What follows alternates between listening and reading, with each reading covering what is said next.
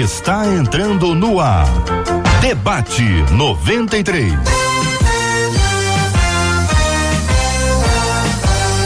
Realização 93 FM. Um oferecimento Pleno News. Notícias de verdade. Apresentação J.R. Vargas. Muito bem, gente boa, já estamos começando mais uma edição do nosso debate 93, claro, pela Rádio 93 FM, a rádio do povo mais feliz e abençoado do planeta. E você fala com o debate. Fale com o debate 93 2461 E-mail debate arroba rádio 93.com.br Facebook Rádio 93 FM Site www.radio93.com.br só mais um. Fale com a 93 pelo WhatsApp. 96803 8319. 96803 8319. Pois é, e ele já está a postos, nosso querido J.R. O Vargas. Bom dia, Dom Vargas. Alô, Cid Gonçalves. Alô, meu irmão. Alô, minha irmã. Ah, que fala J.R. Vargas, estamos de volta para mais uma super edição do nosso debate 93 de hoje. Muito bom ter você com a gente aqui, sua participação, seu engajamento. Que Deus abençoe muito a sua vida, a sua família. Daqui a pouquinho você vai ver na nossa tela aqui os nossos debatedores. Eles não estão aparecendo aqui ainda, mas já já estarão aqui inteiros na nossa tela para que você possa vê-los, conhecê-los, identificá-los vai ouvir aqui a saudação, bom dia de cada um deles, e vai ser muito legal, muito legal mesmo a sua participação com a gente no programa de hoje. Daqui a pouquinho você vai ser apresentado aqui.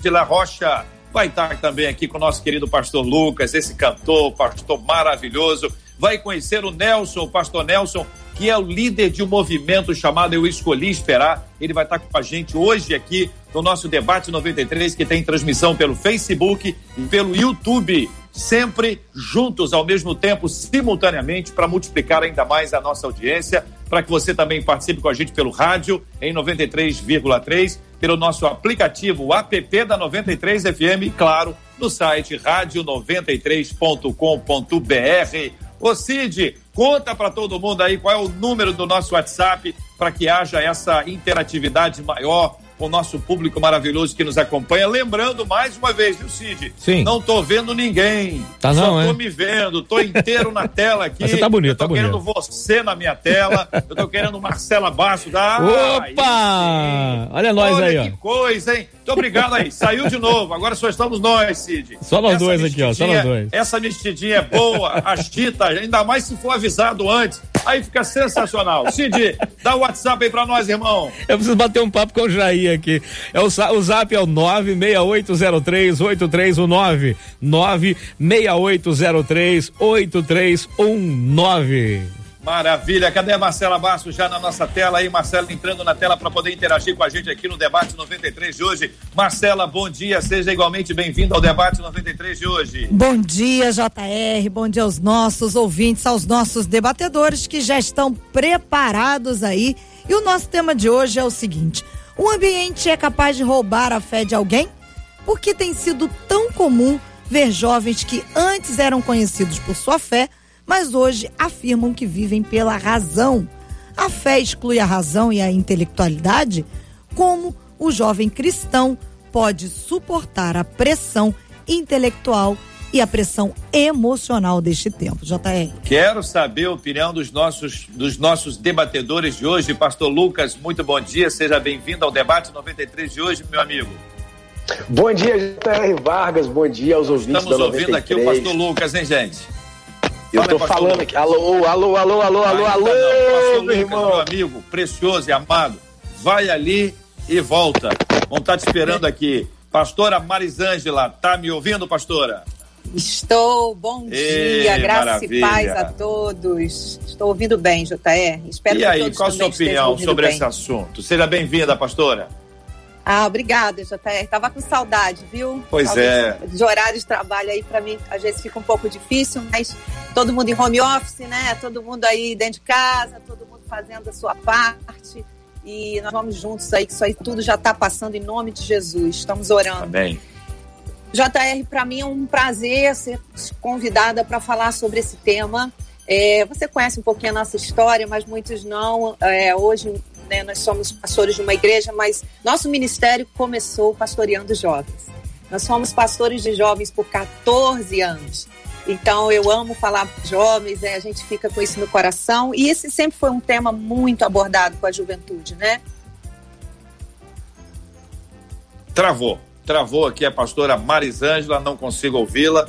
Marcela, dá uma olhada lá na nossa conexão com a pastora Marisângela para ver se está tudo bem. Pastor Lucas, está me ouvindo bem, querido? Eu tô te ouvindo, JR. Você está me ouvindo? Ah, agora ah, sim. Aí sim. Bom dia! eu vou pedir para você cantar, pastor Lucas, porque assim, com essa voz linda do jeito que tá aí, a conexão tá Caiu. tá top. Tô vendo que você tá à vontade em casa, pastor Lucas. Seja bem-vindo, meu irmão. Bom dia, JR. Bom dia aos ouvintes da 93. Eu tô em casa, meu irmão, há muitos dias aqui e aproveitando esse tempo para passar mais tempo com o filho, que você sabe que a nossa rotina de vida, é, a gente passa bastante tempo fora de casa, então está sendo um tempo muito precioso, está sendo um tempo bom, a gente está tá reaprendendo muitas coisas, jogando stop, jogando farinha, brincando de passo a repassa. Então é uma coisa linda, rapaz. Eu estou muito feliz estou feliz de participar hoje aqui desse debate, ainda mais nesse tema tão interessante, um tema muito pertinente nesse tempo. E eu estou é. muito feliz de estar aqui com você e ouvir essa sua voz. Alô, é, meu irmão! É, deixa de zoeira, rapaz. Pastora Marisângela, eu volto para você continuar o seu, seu, sua reflexão. Depois eu pego a opinião do pastor Lucas aí para os nossos ouvintes. Não, era só essa, esse inicial mesmo de dizer que vai ser um prazer a gente trabalhar esse tema, né? Hoje, porque é uma coisa que a gente já aborda há bastante tempo e aquela história, né? Realmente é difícil. Eu só queria uhum. reforçar, eu usei a palavra difícil, uhum. né? E eu não a retiro. É, uhum. Não vou minimizar para um jovem. Ah, jovem é mole, ó, busca Deus aí, você vai cair se você quiser. Não, nós sabemos a realidade do mundo que vivemos, sabemos como estão né, é, as faculdades, mas sempre foi difícil, né? Mas está um pouquinho pior, mas sempre foi. E é difícil sim, mas é possível. Essa é a palavra primeira que eu quero deixar. É possível. Pastor Lucas, querido. Então, JR, eu, eu, eu, eu, também acompanho a juventude da minha igreja desde os meus 17 anos, ali perto dos líderes, trabalhando com eles. E eu percebo que, de verdade, como a pastora Marisângela disse, é, é, um, é, um, é um tempo difícil. Primeiro que eu acho que o jovem...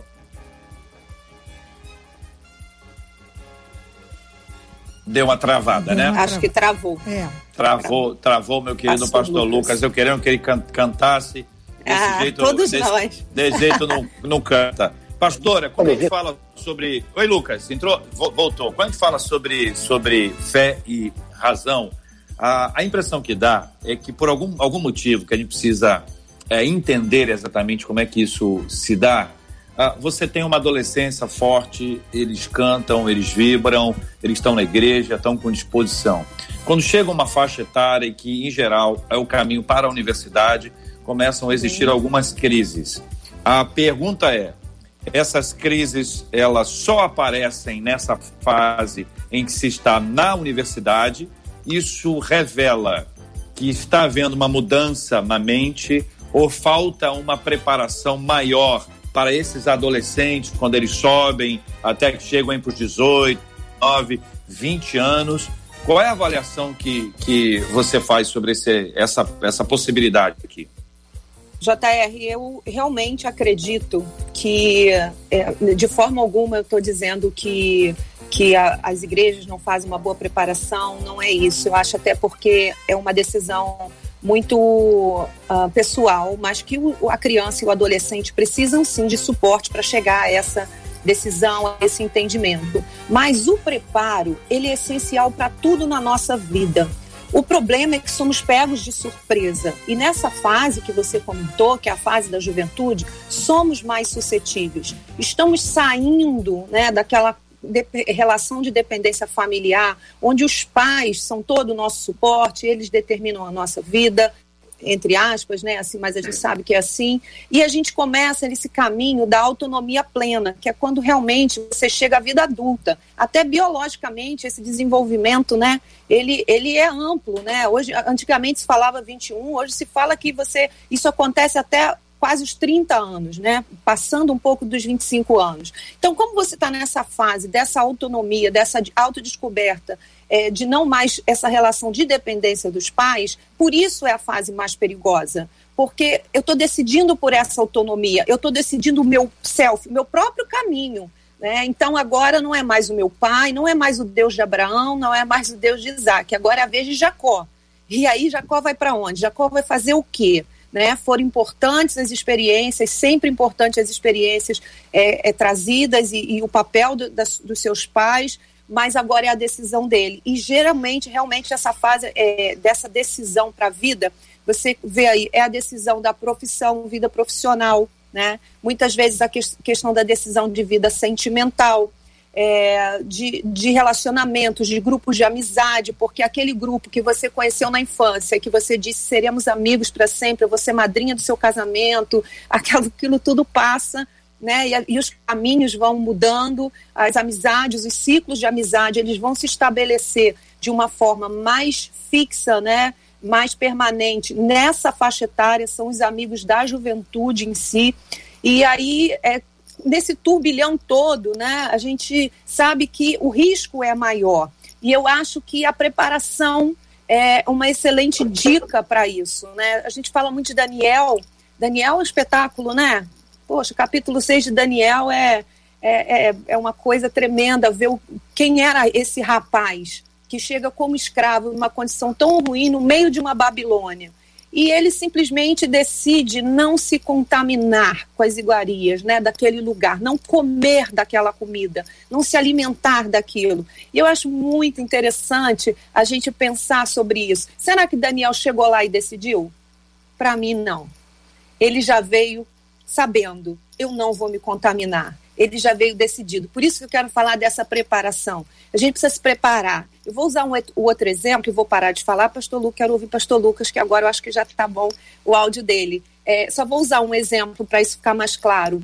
Por exemplo, um, um casal né, que decide ter o seu primeiro filho. Se não se preparar, esse filho, que é o sonho, que é maravilhoso, que tudo é lindo na gravidez, ele pode ser um grande problema nesse relacionamento. Pode afastar o casal, é, pode trazer conflito. Então, por quê? Porque a gente não se preparou para ter esse, esse filho, para incluir uma terceira pessoa nessa relação para o resto da vida. A gente só se preparou para pintar o quarto, para colar o adesivo, né, para fazer a ultra e para celebrar e para fazer chá de revelação. Mas a gente tem que se preparar.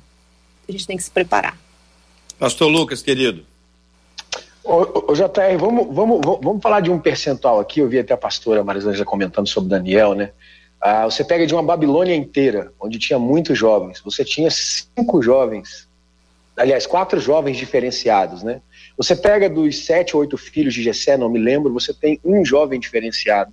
Você pega dos, dos, dos onze irmãos de José, você tem um José, né? Então, é muito difícil você ver dentro da juventude uh, um cara que chega nessa idade jovial e entra numa faculdade bombardeado por Sócrates, bombardeado por tantos filósofos, cheio de, de coisas, bombardeados pela, pela, pelas vantagens, pelos prazeres. E é difícil você ter um cara, né, pastor, que chega nessa idade é. É, pronto, decidido, bem formado, que a gente já começa que é, à medida que as gerações foram, foram se dando, dos nossos avós, dos nossos pais, cada vez mais a, a firmeza no caráter, o poder da palavra, o poder de decisão está diminuindo. Né? No tempo dos nossos avós não precisava assinar um papel porque a palavra de um homem valia. Então, as pessoas elas faziam coisas por decisão e eram firmes. Chegamos num tempo agora em que cada vez mais isso diminui. Então, você imagina um jovenzinho que passou, que passou a adolescência assistindo é, YouTube, TikTok, videozinho de TikTok de cachorrinho pulando, de gatinho rolando no chão, é, Naruto, Dragon Ball Z, e ele chega agora na faculdade. E aí, como é que ele vai? Como é que ele vai atravessar? despreparado. E, e, não, é uma, não é uma responsabilidade só da igreja, porque eu acho que o maior exemplo de fé acontece dentro, dentro de, de, casa. casa. Então, é, a gente não pode terceirizar isso e dizer que a igreja não prepara que a igreja não não não tem. Ué, os cultos estão lá, os pastores estão lá, os discipulados estão lá, tá tudo lá. Só que quando o cara, o cara passa uma hora e meia na igreja e passa as outras 11 horas, 8 horas da vida dele no TikTok, no YouTube, no Facebook, no Instagram, no não sei o que. Então é muito difícil. Realmente não é uma tarefa fácil, nem para os gente... pais, nem para a igreja, nem para o jovem. A gente volta à questão do alimento, né, pastor, que eu estava falando, que Daniel decidiu comer.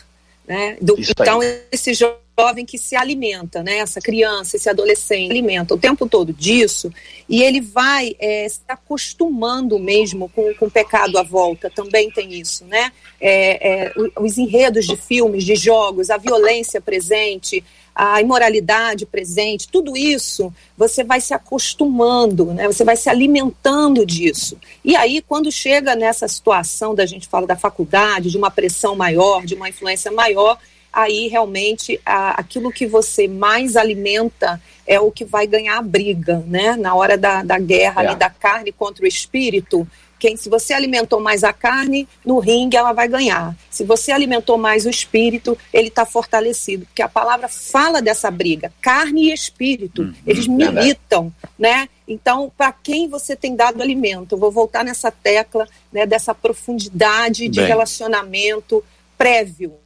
é, em, em, em, algum instante aí a pastora Marisângela falou de idade. E quando ela falou de idade, o Nelson Júnior apareceu. Eu não sei se, se tem uma coisa a ver com a outra, porque como tem algum tempo que eu não vejo, parece que ele está com a. Eu não sei se é a câmera, deve ser a câmera. Está com a barba branca. Eu, eu, é, a câmera, é a câmera, Nelson. Fala para mim. Bom dia, meu irmão. Deus abençoe. Bom dia, queridos. Obrigado pela paciência. Né? Eu, eu, eu entrei atrasado porque eu escolhi eu, esperar. Eu não estou ouvindo. Né? Foi. Não está então... ouvindo, Marisângela? Não. Peraí, peraí, Nelson, peraí, Nelson. O, o, técnica, produção, produção. Isso aí, produção, vamos lá. Vai e volta, é, é vai... é isso? Não, não, a pastora Marisângela vai e ah. volta. O pastor Nelson está sendo ouvido. Aí, pastora, ah, viu? É, sou é eu, implicância, então. hein? É implicância, hein? É, não, eu só Fala, não estava Nelson. ouvindo o pastor Nelson. O restante então, eu estou ouvindo. Okay. Está ouvindo o Nelson agora ou não? Está não. me ouvindo? Bom não, dia. Bom não. dia. Só mas, você, é, Marcela. O pastor é, Nelson tá bem. ok. Quem tem que sair é a pastora Mari. Tem que ir ali, vai lá e volta.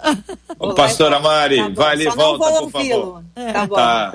Nelson, você estava aí em, em, reunião com o go governador do estado governador. do Espírito Santo aí. É. Isso, nós, nós estamos em reunião ainda.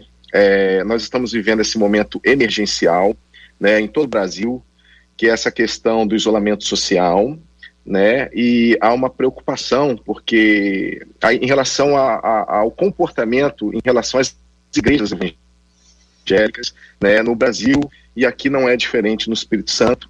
Então, nós estamos aqui em conversa com o Estado para ver de que forma que a igreja, primeiro, os, a, a, questão dos cultos aos domingos, né? Tem igrejas aqui que é, tiveram é, seus templos fechados né, alguns prefeitos daqui do estado acabaram usando uma, uma energia muito muito forte nessa relação. E a gente está aqui, assim, eu pedi assim, olha, espera alguns minutos aí na reunião que foi convocada ontem. Nós estamos aqui com as principais denominações do estado, é, tentando chegar num, num, denominador comum de que forma, né, que nós como igreja podemos é, cooperar, né, nesse isolamento social, mas também de que forma podemos cumprir o papel que a, igreja é onde as pessoas, nesse momento, buscam também refúgio, né? As pessoas procuram ajuda, elas estão pedindo. Então a gente está aqui, por isso eu peço perdão pelo, pelo, pelo meu atraso, né? É, peço desculpa, foi de última hora, foi ontem à noite essa reunião, porque os cultos agora domingo, né? Então é. a gente está aqui nessa que negociação. Deus, que Deus dê graça, sabedoria. muita responsabilidade a todos na condução é. desse tema aí, com muita paciência, e muita paz. Nelson Júnior, pastor Nelson Júnior. Vamos lá. Voltando aqui, essa nossa perspectiva, nós estamos falando aqui se um ambiente é capaz de roubar a fé de alguém, pensando especialmente quando há uma virada entre a adolescência e a mocidade, especificamente, a entrada na universidade. A gente está falando de emoção, de razão. Como é que você, é, conhecendo a juventude brasileira, especialmente a cristã, como você conhece, que avaliação você faz, querido Nelson? É, nós temos duas situações, né? Nós temos o, a adolescência, que é uma fase de profundas transformações e mudanças, e é um público mais vulnerável ainda essa questão do ambiente, principalmente a escola, né? O adolescente, ele passa muitas horas na, na escola, né? Ele passa muitas horas é, no ambiente escolar e pouco tempo, por exemplo, no ambiente eclesiástico, na igreja. A igreja ele vai duas vezes na semana, três vezes, e na escola ali é um ambiente que ele fica ali semanalmente, às vezes passa mais tempo é, no ambiente escolar do que com a família. Então nós temos essa primeira situação. A segunda situação ah, é a questão do, da juventude, né, nós temos a questão é, do ambiente da faculdade, onde nós temos visto na prática que realmente há uma influência muito grande do ambiente. Né? Não justifica, mas o, o, a, o convívio é, na igreja, o tempo que jovem e o adolescente passa no convívio de igreja é muito pouco comparado ao tempo que ele passa em outros ambientes, né, como por exemplo a internet, que é o lugar hoje. É, a Netflix, a Netflix fez uma pesquisa que eu achei muito interessante. É, 32% do comportamento dos jovens no Brasil ele é influenciado, por exemplo, por seriados. Você sabia disso, amigo ouvinte aí? da 93, né? Então, assim, olha que coisa interessante, 93, é, 32% do comportamento do jovem é influenciado pelos seriados que ele assiste. E isso é um dado muito importante para a gente ver como que o ambiente, sim, pode trazer uma influência direta no comportamento é, da juventude e dos adolescentes. Né? E, e, a internet, eu acho que hoje é o ambiente que mais influencia a, a vida dos nossos adolescentes e jovens. Participação dos nossos ouvintes, Marcela Bastos. Aqui pelo nosso WhatsApp, 968038319, uma mãe diz o seguinte: Eu já tenho 49 anos e reconheço que ser jovem sempre foi difícil. Mas, segundo ela, o que ela enxerga hoje, hoje ela é mãe de dois jovens. Ela diz que ela acredita que hoje em dia o que falta mais é temor a Deus. Então ela destaca que a dificuldade é manter o jovem com temor a Deus e por isso manter o jovem fiel na igreja. E aí, pastora Marisângela, pastor Lucas, pastor Nelson, é de fato uma virada? Está mais difícil hoje? Bom, eu. Pastor Lucas, vai lá, querido. Bom, eu acho, eu acho que eu acho que realmente, como o pastor Nelson mencionou, eu volto nessa tecla, a maior dificuldade hoje, que veja bem, alguns anos atrás, né? Alguns, alguns bons anos atrás, como é que era a rotina de um jovem? Travou o Lucas, gente. Travou, Travou o pastor Lucas. Pastora, Pastora Marisângela. Marcela, por gentileza, faz um contato direto lá com o pastor Lucas, pede a, a equipe para ver um posicionamento mais adequado lá. Pastora Marisângela. Não estou ouvindo a pastora Marizane. Pastor Nelson. É, eu também não. Estão então, me ouvindo? Então... Vamos lá, pastor Nelson. Eu e você, você é. e eu. É. Vamos lá. Olha, eu, eu, eu, queria trazer uma outra estatística é, sobre o comportamento dos jovens dos dias de hoje, que pode nos ajudar a entender sobre o comportamento dele em relação, por exemplo, à sua vida é, na fé, na igreja. É, um outro dado da Fundação Getúlio Vargas me chamou a atenção. É, hoje, o jovem é, no Brasil, ele não permanece por mais do que dois anos no mesmo emprego. Olha isso. E quando eu vi esse dado, eu logo para o nosso ambiente de igreja, né, eu fiquei pensando, se um jovem não permanece dois anos no mesmo emprego, imagina, é, imagina o jovem é, em relação a esse, aonde ele é pago para estar, ele só fica dois anos, imagina onde está voluntariamente. Né? Então, é um desafio para. Nós estamos vivendo um tempo diferente. Pastorear jovens hoje é bem diferente de pastorear jovens há 10 anos atrás, mais diferente do que 20 anos atrás, do que 30 anos atrás. Uhum. Essa, essa inconstância é, dentro do mercado, você acha que também pode indicar uma inconstância emocional É, está diretamente, a pesquisa revela e aponta que está diretamente relacionada a isso. As novas gerações, elas não, não estão atrás de poder, nem riqueza e nem bens materiais. As novas gerações estão atrás da felicidade. Se um jovem não está feliz no lugar onde ele está, ele muda. É por isso que tem um jovem que está, por exemplo, fazendo medicina, se forma e depois descobre que ele nasceu para ser médico e vai fazer, é, vai trabalhar com, sei lá, embaixada, vai fazer missões, vai fazer uma outra coisa. Um engenheiro está lá, fez engenharia porque a família toda é engenheira, mas ele descobriu que a paixão dele é, é ser veterinário. Então ele larga tudo, né? Ou é gastronomia, ele quer ser cozinheiro e abrir um restaurante gourmet. E aí jovem não tem hoje dificuldade nenhuma de abrir mão. Nossos pais, eles eram capazes de entrar numa empresa e permanecer nela para o resto da vida e aposentar lá. Um jovem hoje, jamais isso passa. É, é inadmissível a cabeça de um jovem hoje você permanecer a vida inteira na mesma empresa. Então, todo esse comportamento em relação ao próprio mercado de trabalho nos diz muito sobre o comportamento do jovem nas outras decisões que ele toma é, na sua vida. Muito bem. Pastora Marisângela, nos escuta bem, né?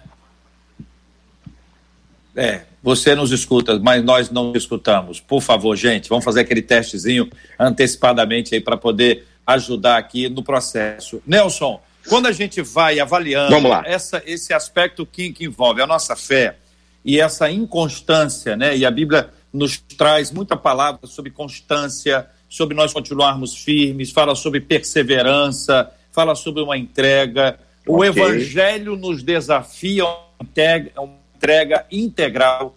O Evangelho nos desafia a amar a Deus sobre todas as coisas e ao nosso próximo como a nós mesmos. Então, tem sempre uma ideia de totalidade, de intensidade, né, de uma percepção de que algo muito forte tem que acontecer.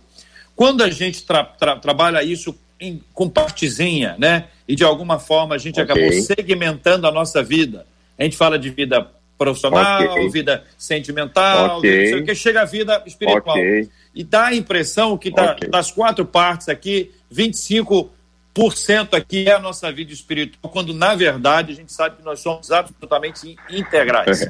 né? Mas a gente trabalha é como se fosse departamento. E essa, esse jogo Isso. de coisas que envolve intensidade, totalidade, mas que infelizmente para muita gente é apenas um pedaço, é apenas uma parte. É. É. é. É essa divisão que talvez tenha comprometido muito, né? A gente achar que a vida espiritual é uma coisa à parte. Né, entendemos assim que o fato de eu não trabalhar, sei lá, não trabalho na igreja, não sou líder de nada, então quem tem que ter uma vida com Deus é quem está lá na frente, quem está é, ministrando, por exemplo, ah, o pastor, meu pastor tem que ter vida com Deus, né? É, um, quem canta lá na frente tem que ter vida com Deus, quem está à frente da obra tem que ter vida com Deus. E aí a gente acaba é, é, se excluindo, né, automaticamente, sem perceber, a gente trata a, a, espiritualidade como algo à parte. Mas olha como que é curioso. É, as empresas hoje, elas, uma das áreas que elas estão movendo seus funcionários é um tema que hoje muito abordado, principalmente nas grandes organizações, chama-se espiritualidade. Né? Por quê? Porque até mesmo as organizações, as organizações, é, a iniciativa privada, né, as grandes organizações já perceberam o poder e a importância da espiritualidade na vida do ser humano, que ela não pode ser mais uma coisa tratada à parte, mas ela precisa ser, pelo contrário, ser desenvolvida, inclusive dentro da empresa. Olha que coisa poderosa. É, esse, acho que essa é uma, é uma, uma mudança de perspectiva importante, porque tra trabalha o aspecto como um todo, né? não como se ele fosse uma parte especificamente. Isso. Marcela Bastos, participação dos nossos amados ouvintes. Exato. Olha, exatamente, exatamente. Uma das nossas ouvintes aqui, que é mãe, as mães estão ligadas e estão preocupadas. Uma perguntou o seguinte: se essa inconstância que o pastor Nelson afirmou dessa é, geração de agora se deve à dificuldade que eles têm de se submeterem às ordens, à liderança, aos pais. E aí uma outra mãe, ela vem nesse passo e ela diz assim: olha, eu entendo que a responsabilidade quanto à questão da espiritualidade dos filhos é dos pais. Ela diz: eu sou professora de escola bíblica dominical na minha igreja, dou aula para as crianças, mas o meu filho, que já é adolescente, não tem vontade nenhuma de ir à igreja. Ele só vai porque eu peço. E aí ela questiona, é a outra ponta de cá, né? A culpa é minha. O que que eu devo fazer? Pastora Marisângela. Continuamos, Continuamos sem, sem te ouvir, pastora querida internet, amada, preciosíssima. É.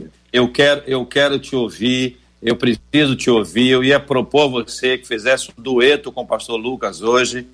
Pastor Lucas, tá bom, pastor Lucas? Então é o seguinte, eu você, acho... você, eu e Nelson vamos fazer um trio.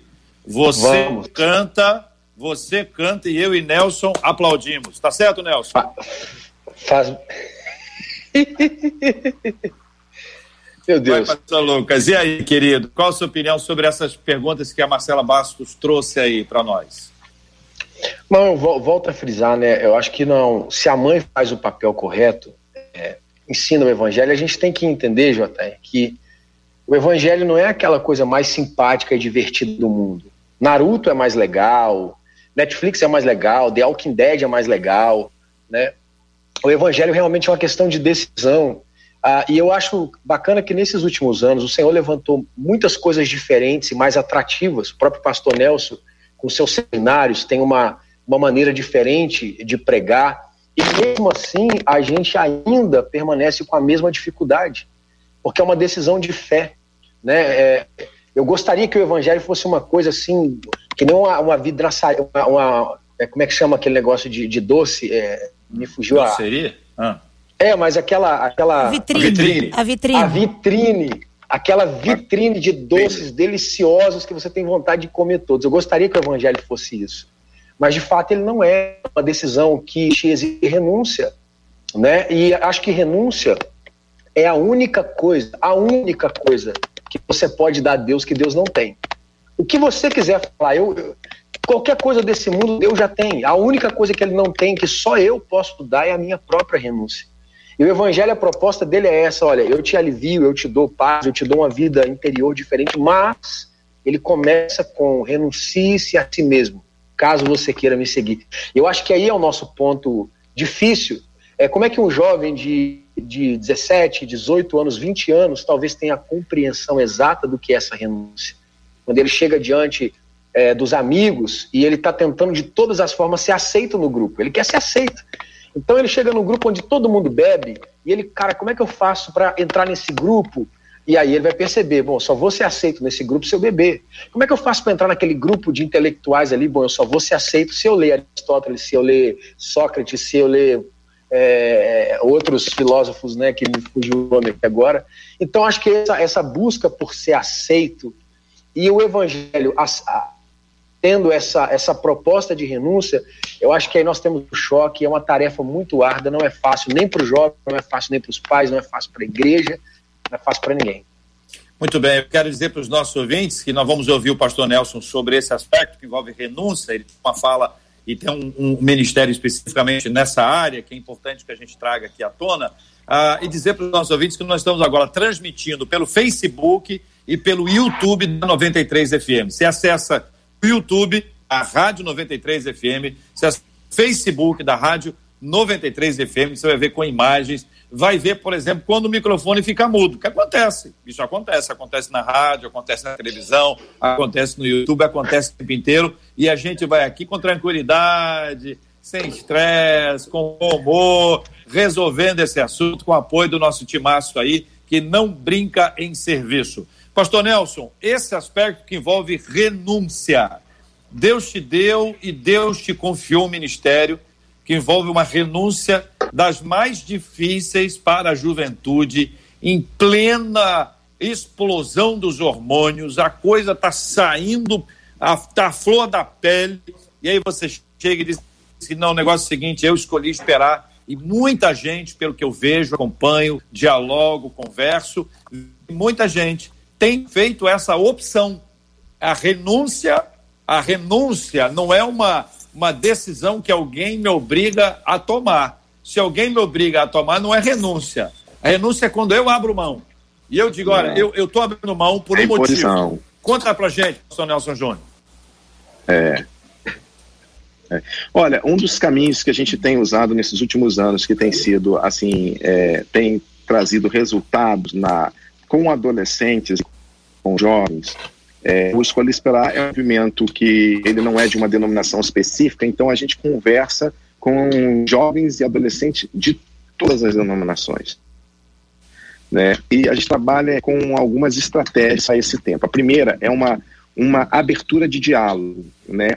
conversar abertamente. O, o jovem adolescente hoje, ele tem uma enxurrada de informações, ele tem o poder da informação. Né? Então, hoje eles acham que sabem tudo. Né? Então, eles não querem ouvir o mais velho. Se você vê as redes sociais, todo mundo tem uma opinião para dar. Né? Você, às vezes, um, um adolescente leu três livros, e aí você vai dar uma aula, ele, porque leu três livros, o professor lá leu 200, 300 livros, e ele quer dar aula para o professor. Né? Então, a gente tem esse desafio. Então, um diálogo franco, um diálogo aberto, né? E uma das coisas que a gente trabalha muito é na escolha e consequência que é uma fase da vida que a gente não consegue medir. A, a formação do, do, do cérebro, é, a, a neurociência, ela comprovou já que, por exemplo, é, a área do nosso cérebro, que é o córtex pré-frontal, aqui, ó, essa área da nossa testa, é a mesma área que era a tomada de decisões. E essa área, ela fica madura a partir dos 20 anos de idade. Ou seja, antes disso, nós não estamos maduros para tomar as melhores decisões. Quando você trabalha ajudando o adolescente, o jovem, a medir escolhas e consequências, ok? É, isso faz que a ficha caia. Você consegue um, você tem um poder de é, convencimento muito maior quando você trabalha sem posição, ok? E você trabalha medindo é, o poder das escolhas, mostrar a ele que toda escolha tem consequência e ajudar ele a. E quando você está indo por esse caminho aqui, meu filho, minha filha, isso aqui vai dar nisso. Isso aqui, se você for por esse outro caminho, vai te dar um outro desdobramento nisso. Uhum. Isso tem sido uma das estratégias, por, por isso o nome do nosso trabalho. Eu escolhi esperar. Eu escolhi. Pastor Nelson Ninguém Júnior. escolheu por mim, Ninguém me o senhor é o seguinte: o senhor re retornar para o lugar que o senhor estava anteriormente, o senhor está passeando pelo palácio do governo do Estado do Espírito Santo. O lugar para onde o senhor foi agora está tendo uma dificuldade aí de, de conexão e não, às vezes pula uma frase é. ou outra. Eu, ach, eu achei que só fosse eu aqui, mas outras não. pessoas também têm ouvido é. isso. Pastor Marisângela! Voltei passeou, com áudio! Passeou, passeou pela casa que eu vi, tá? Eu vi passeando Voltei pela casa. Voltei com áudio. E aí, pastora? A gente está falando sobre renúncia, esse é o nosso ponto. E a, e a, e a, a renúncia pode ser para, no momento de tentar ser aceito num grupo, como destacou o pastor Lucas, dizer: olha, uh, eu quero ser aceito nesse grupo, mas isso aqui eu não aceito. Isso aqui eu não faço. Não entre ser aceito pelo grupo e aceitar alguma coisa que desagrada a Deus, eu prefiro desagradar o grupo que desagradar a Deus. Para chegar nessa maturidade ou nessa convicção, talvez seja aquela questão que o Lucas trouxe no começo, uma porcentagem menor de pessoas, infelizmente. Como é que você avalia a questão da renúncia? E agora entrando no aspecto da sexualidade. Renúncia no aspecto da sexualidade. É, JR, a, a, questão de, de trabalhar isso antes e com muito diálogo, como o pastor Nelson colocou, é primordial, porque hoje em dia eles não vão aceitar, como o pastor Nelson colocou, a imposição, né? Como era antigamente, né? Se você namorasse e, e, demorasse mais um pouquinho, então tinha toda uma imposição que era obedecida, que era ouvida, que era respeitada. Hoje a gente não conta mais consideração né, autoridades. É essa coisa de, de, essa virada de objetivo de felicidade equivocado, né, de, de uma definição equivocada de felicidade, infelizmente, é, ela tomou conta, principalmente da juventude. E aí a gente tem que tomar muito cuidado em, em como passa isso, como trabalha isso, como faz isso. É, e realmente eu volto a essa tecla, né? É, não será o não não será a, a experiência somente é, que ele viu na vida de alguém, mas são as suas próprias experiências com Deus e com o Espírito Santo que serão capazes de conduzi-lo a esse não, dizer não ao pecado, dizer não a uma vida sexual precoce, sabe? E, e realmente decidir, como diz o, o tema, né? Eu escolhi esperar. Um conselho que eu sempre dou para as juventudes, é, é para os jovens, é o seguinte: é, você precisa é, se poupar. Eu, é, é um conselho simples que eu sempre dou para eles. Eu digo assim: olha, tudo que você se expõe hoje cobrará o seu preço amanhã. Não se iluda. Ah, eu vou. Cara, deixa, eu, deixa eu ver como é que é essa prática sexual aqui que está tão comentada lá no meu grupo. Deixa eu olhar na internet, porque hoje é fácil assim. Eu digito no Google e eu tenho acesso àquilo. Então, ah, e eu tenho falado com os jovens: cuidado com a curiosidade. Cuidado com essa mentira de Satanás de que você tem que conhecer tudo para escolher. Né? Jesus viveu nessa terra, ele não pecou, ele não precisou pecar para decidir fazer a vontade do Pai. É, é, eu, eu, brinco com eles que é aquele, aquele filho, né, que vai ouvir do pai assim: não coloca o dedo na tomada que você vai tomar um choque. Tá bom, não vou colocar. Mas tem aquele que ainda vai pegar um prego e vai enfiar lá dentro. Né? Ele precisou vivenciar para aprender.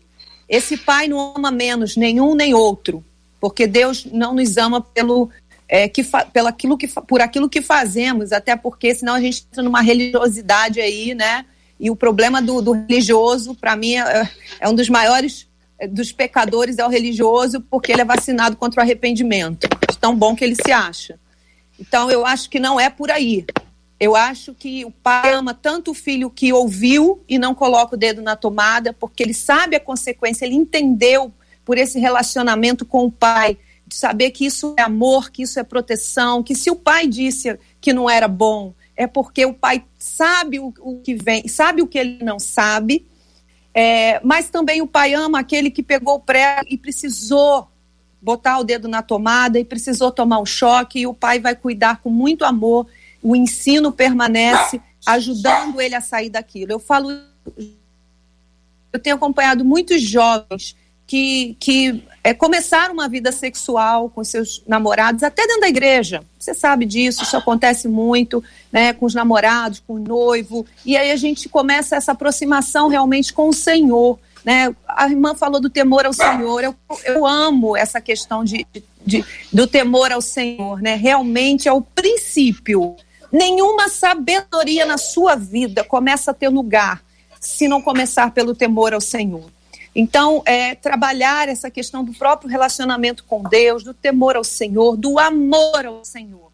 Né? Aquele amor que Paulo chamou de um amor irrepreensível. Né? Eu sempre digo: ser, ser amado por Deus não muda a minha vida, até porque Ele ama a todos. A Bíblia diz que o amor dele é incondicional. O que muda a minha vida é passar a amá-lo também.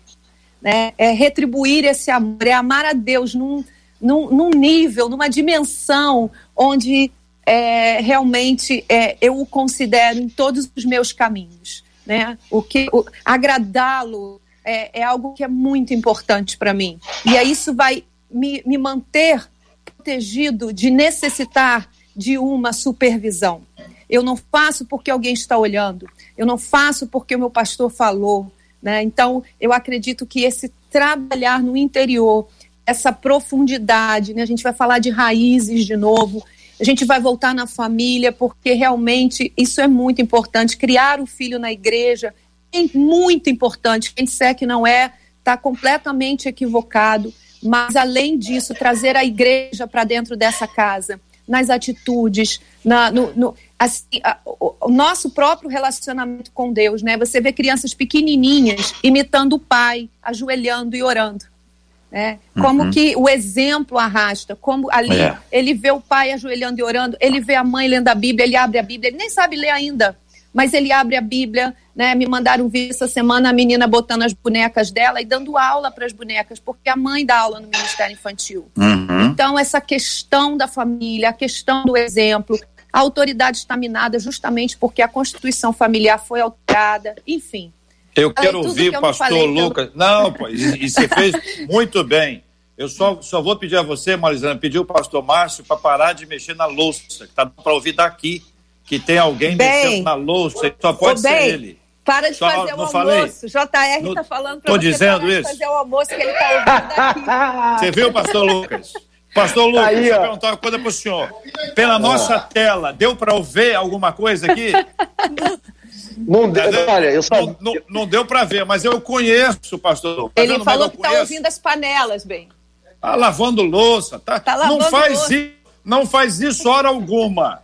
Aí faz na hora do programa. Tá falando que você fez na hora do programa. Pediu o cachorro pra ficar quieto, você não viu não? Justo. Eu vi. Pediu o cachorro pra ficar tudo. quieto. Eu, eu ouço tudo, Eu mudei de lugar. Entendeu? No dia dele, Marcela lembra. Hein, Ele Lucas? foi pra no dia igreja. dele, todo mundo de casa, né? Eu, onde é que você tá? Não, tô aqui na minha casa, tô na minha. E pastor Márcio, onde é que você tá? Eu tô aqui na igreja, eu vim orar com as pessoas, as portas estão abertas, se alguém quiser vir orar. Aí no dia da pastora Marisângela, Ele tá batuque. cozinhando. Ele fica ali boicotando, jogando água no chão, dando água pro cachorro, empurrando. Deve tá, se eu, tô, ó, eu tô imaginando, tá com a linguicinha puxando assim pro cachorro, o cachorro latir. Jogando a bolinha do cachorro. Que figura implicante. Mas a gente boa. Imperativo. É nosso amigo. Pastor Ele é Lucas, e aí, pastor Lucas? boa. Como é que você avalia esse assunto aí, tendo ouvido a pastora Marisângela? Bom, olha só, eu imagino que a gente não consiga trazer nesse debate uma solução, mas a gente pode discutir isso. Por quê? É, são muitos choques. Eu vejo, por exemplo, hoje uma graça mais corretiva do que preventiva, né? Se de um lado a gente tem o aspecto do, do pecado aumentando, do outro lado, tanto a sociedade quanto a igreja, nós estamos tendo um aumento do afrouxamento também. Então, ah, o que, que o jovem entende é, quando ele ainda não está completamente maduro? Ah, nós, na tentativa de preservá-lo ali na igreja, na tentativa de preservar ele, eh, buscando ao Senhor, então a nossa mensagem ela se tornou mais aconchegante, mais receptiva. E claro que propositalmente, porque está muito difícil né, manter essa juventude na igreja. Mas todos esses choques vão levando a, a, a um ponto difícil, porque olha só, os pais hoje, eles trabalham muito e é cansativo você treinar e educar o seu filho. Eu vou dar um exemplo aqui muito claro assim, ó.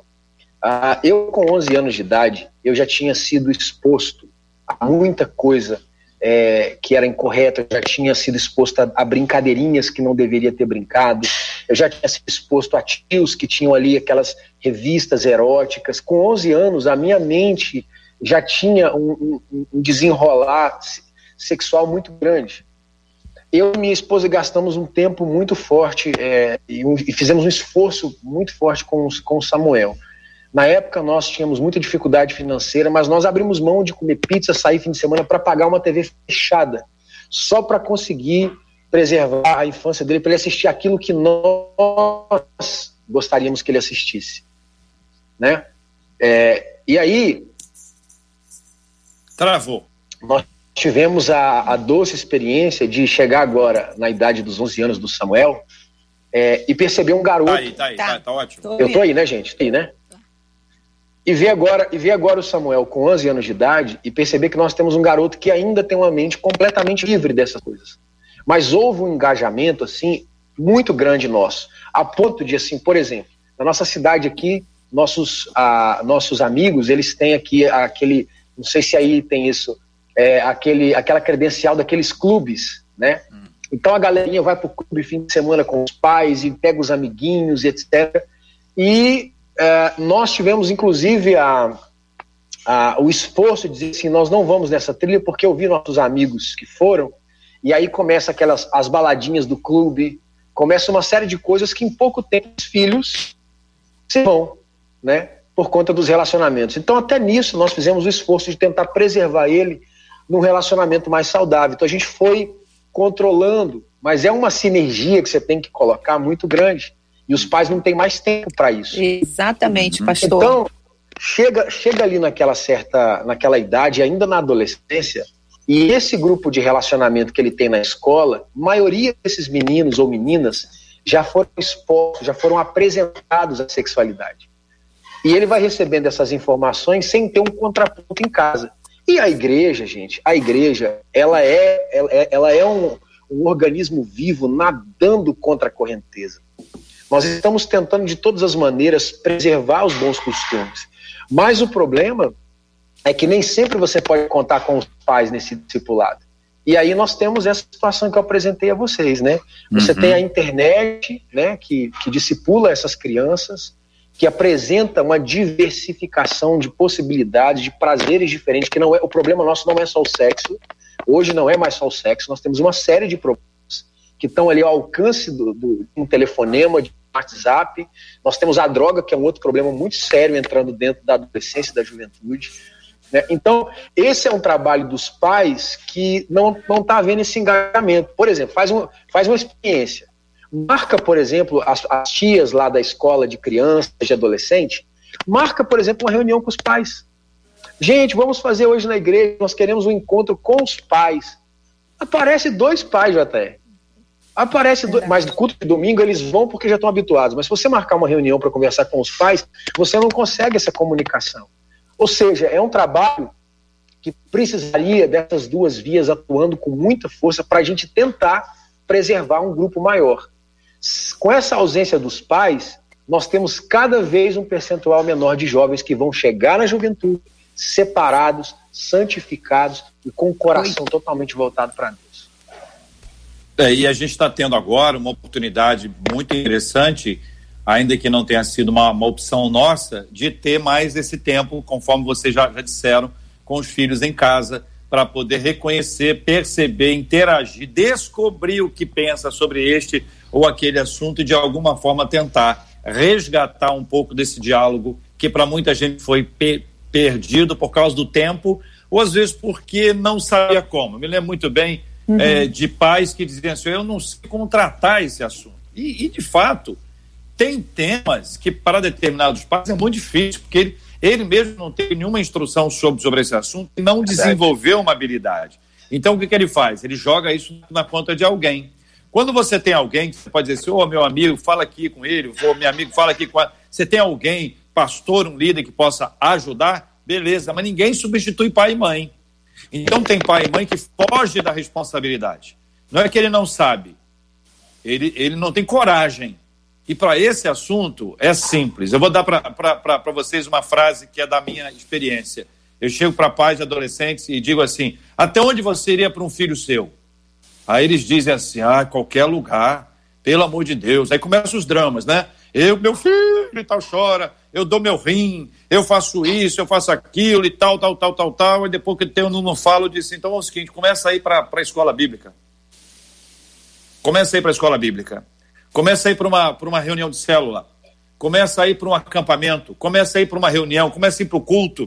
Porque às vezes, se for para o sacrifício, é possível que a gente, olha, a gente faz das tripas coração. Até onde você vai para um filho seu? Até o fim do mundo. Mas não precisa ir até o fim do mundo, não. Pode ir até a igreja.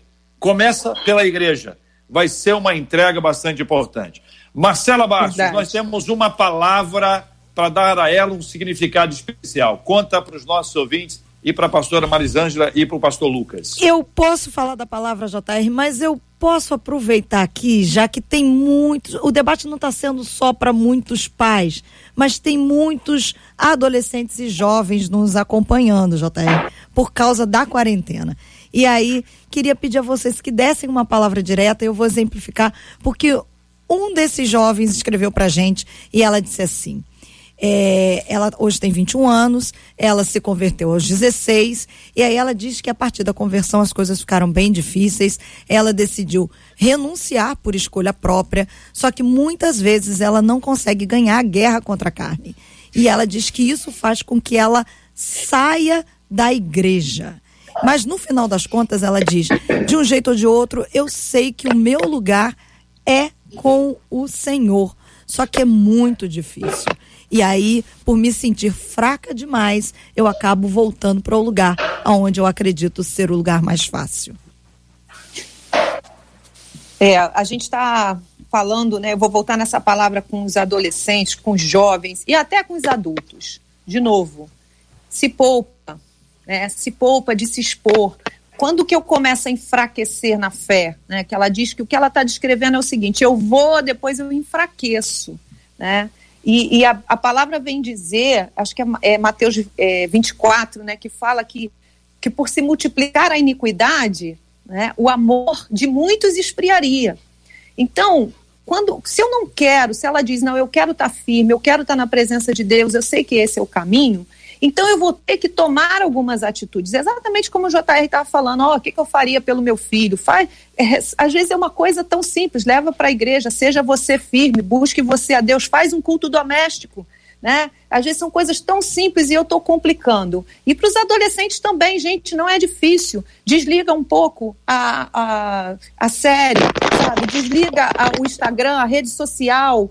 É, tenha o seu tempo com Deus, o seu tempo de oração, alimente-se da palavra, coloca um louvor, vai buscar Deus, vai se envolver com Deus, sabe? Fica firme na igreja. Ah, mas eu pequei. Que isso não seja motivo de você se afastar. Como eu disse, né? O pai ama, o pai ama o que ouviu, o que pecou, ele está ali, ele está de braços abertos. E se poupe, nada de curiosidade. Ah, eu tenho que experimentar. Você não tem que experimentar nada. A única coisa que você tem que experimentar é do poder do Espírito Santo, é de experiências com Deus, sabe? É isso que você tem que querer experimentar, é entrar no rio de Deus no mais profundo, no mais profundo, é essa experiência que eu quero para minha vida.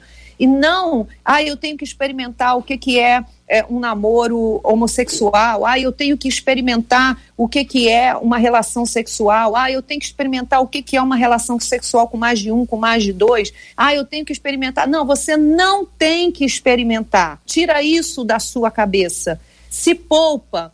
Tudo que você se expor vai cobrar o seu preço. Lembra disso sabe? E você não pode trocar uma vida inteira de plenitude com Deus por cinco minutos de prazer. Então, coloca nessa balança né, o que, que vale a pena, o que, que não vai, o que, que adianta eu me expor isso agora, matar uma curiosidade, depois isso não vai sair da minha cabeça, depois isso vai ser luta na minha vida, vai me afastar, vai esfriando, a iniquidade vai se, se vai aumentando, não é só do lado de fora, ela aumenta do lado de dentro. Então, atitudes mesmo, é, vou, vou ter que usar essa palavra com você. Radical, seja radical. Né? A Bíblia fala sobre isso. Se, se te faz pecar, corta fora essa amizade, corta fora esses lugares, sabe? Seja é, decidido naquilo que você quer viver, naquilo que você quer para sua vida. Tem um alvo, quem eu quero ser, aonde eu quero chegar e seu futuro já começou hoje. Faça as escolhas certas. Lucas. Vou falar três pontos aqui, ó. Primeiro, jovem, todo jovem que estiver escutando a gente, não pense você que pecado é um privilégio só de jovem. Adultos também lutam contra a carne. A gente muda fases e permanece lutando a vida inteira contra a carne em diversos níveis. Segunda coisa, não construa com Deus um relacionamento baseado no que você sente. É maravilhoso aquele culto que a gente chora, que a gente arrepia, que a gente sente que o Espírito Santo é tão real quanto aquela pessoa visível que está do nosso lado. E muitos dos jovens, eles carregam para si a ideia de que durante as 24 horas do dia, se eles não estiverem sentindo aquela vibe louca, extraordinária, transcendental, é como se Deus não tivesse lá, como se a presença de Deus não tivesse mais lá. E aí muitos já consideram é, estar em ambiente de fraqueza aquele dia que ele acordou, que ele não chorou, que ele não falou em línguas, que ele não rodou, que ele não deitou no chão, e aí ele assiste um seriado e a vida volta para o normal e ele fala, cara, acho que a presença de Deus não está, acho que eu perdi, eu acho que. Né? Então não construa um relacionamento com Deus baseado em sentimentos. Jesus disse: Eu estarei convosco todos os dias. Quando ele fala todos os dias, ele é um Deus consciente.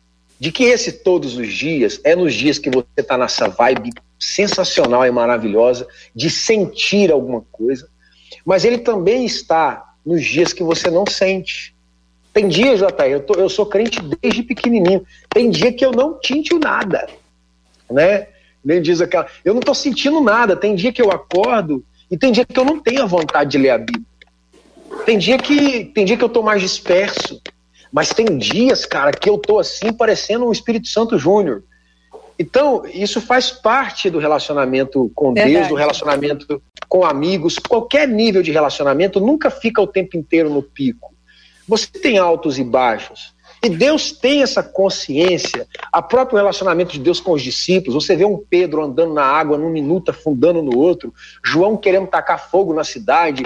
Você vê essas oscilações do ser humano, mas Deus permanece lá, não precisa, é, por se sentir mais fraco, se considerar fraco. Né?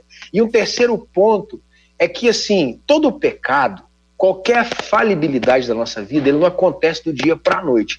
A Eva não acordou e pulou em cima da árvore e comeu o fruto. Não, não, há um cenário formado. Eu não sei qual é o seu pecado. Eu vou tocar alguns assuntos aqui. Por exemplo, Muitos, muitos dos jovens têm problema, muitos dos jovens cristãos principalmente, tentam evitar o sexo é, físico com alguém, mas tem problema com a sexualidade sozinha, com a pornografia, com a masturbação. Mas ninguém acorda pecando. É um cenário que vai se montando durante o dia. Se a gente conseguir, de repente, identificar esse cenário, ah, pastor, se eu ficar sozinho, depois que eu deito na cama, depois da meia-noite, eu começo vendo vídeo no YouTube, eu começo vendo o pastor Cirilo cantando louvor, termino vendo pornografia, você percebe que um cenário vai sendo montado. Então, cara, não vá ficar sozinho num quarto com o celular com a internet disponível. Comece a tentar é, fazer um, uma, uma, uma medida preventiva. Se você já sabe que você vai transar com seu namorado se você sair de carro sozinho com ele, comece a namorar em casa perto dos pais toma medidas preventivas para você não chegar naquele determinado ponto da sua fraqueza. Se, aquele, se aqueles contatos que você tem de WhatsApp, que troca nudes, que troca mensagem, que troca, é o problema da sua vida, cara, muda de contato, vai se desvencilhando. Esse cenário, o JR, que vai se formando para promover o pecado, é talvez uma saída para esse jovem que está ouvindo a gente, para ele tentar não cair nas mesmas mazelas de sempre. É que ele sempre acha que não vai dessa vez. Não, dessa vez não vai, mas ele faz a mesma coisa, vai para o mesmo palco, monta o mesmo cenário e quer um resultado diferente, é impossível. Muito obrigado, pastor Lucas, pastora Marisângela, a participação de vocês no nosso debate 93 de hoje. Muito obrigado, obrigado pastor Nelson, um abraço para ele e essa desconexão vai nos permitir em breve conectar com ele de uma outra vez para ouvi-lo e estar com, com ele aqui. Pastora Marisângela, obrigado, um forte abraço, Deus abençoe. Obrigada, obrigada a todos, Deus abençoe. Pastor Lucas, obrigado, queridão, um forte abraço. Obrigado, JR, obrigado, ouvintes 93. Beijo para vocês. Não esquece de ouvir e pedir nessa Rádio Paraíso no Deserto, que é a minha nova música, pelo amor de Deus, gente. Canta um pedacinho aí, Lucas. Vamos, ó. Estar no paraíso e não te ter, ou no jardim e me perder, eu não quero eu não quero. O Éden sem você não é jardim, mas o deserto com você é o céu para mim. E por aí vai. Oh, Ei, maravilha. Vou pedir ao pastor Lucas para orar conosco, Amém. porque esse é o momento de oração no programa. Amém. Vamos orar, Pai. Nós oramos juntos aqui, unimos os nossos corações através da internet, através da rádio, e nós queremos hoje, nesse dia, pedir ao Senhor que fortaleça esse jovem que nos ouve agora. Amém. Esses pais que nos ouvem agora. O Senhor é um Deus tão sábio, tão incrível, tão poderoso. Que o Senhor possa derramar sobre pais sabedoria, sobre filhos sabedoria. São tantas adversidades nesses dias, né? São tantas lutas e elas se diversificam tanto. Os cenários das nossas batalhas estão todos os dias sendo alternados. Nós pedimos ao Senhor que a tua presença, que o teu poder nos capacite Amém, a desafiar gigantes que surgem de repente na nossa vida, que nos desafiam a uma luta. E é uma luta desleal porque nós somos tão limitados contra uma força tão gigantesca do mal, do pecado. Mas nós cremos, Senhor, que em Ti nós podemos fazer coisas que antes eram impossíveis. Em Ti Amém. nós podemos chegar a lugares que antes eram impossíveis. Então eu oro agora para que esse jovem que nos ouve, para que esse pai que nos ouve, essa mulher que nos ouve, essas pessoas que nesse período de quarentena, talvez cheia, cheias de medo, com as suas perspectivas conturbadas, nós oramos agora para que através da nossa voz a tua presença chegue nesse lar, chegue nessa vida, trazendo calma e trazendo esperança a esses dias tão difíceis. Que o Senhor abençoe cada um, abençoe a Rádio 93, abençoe todas as pessoas envolvidas com esse projeto, as vozes que falam nesse lugar. Que o Senhor possa nos abençoar nesses dias, Pai. Nós confiamos em Ti, cremos na Sua intervenção, cremos em dias esperançosos para o futuro e assim nós te agradecemos hoje e sempre, em nome de Jesus. Amém. Amém. Tchau, pessoal. Tchau abençoe. Você acabou de ouvir Debate 93.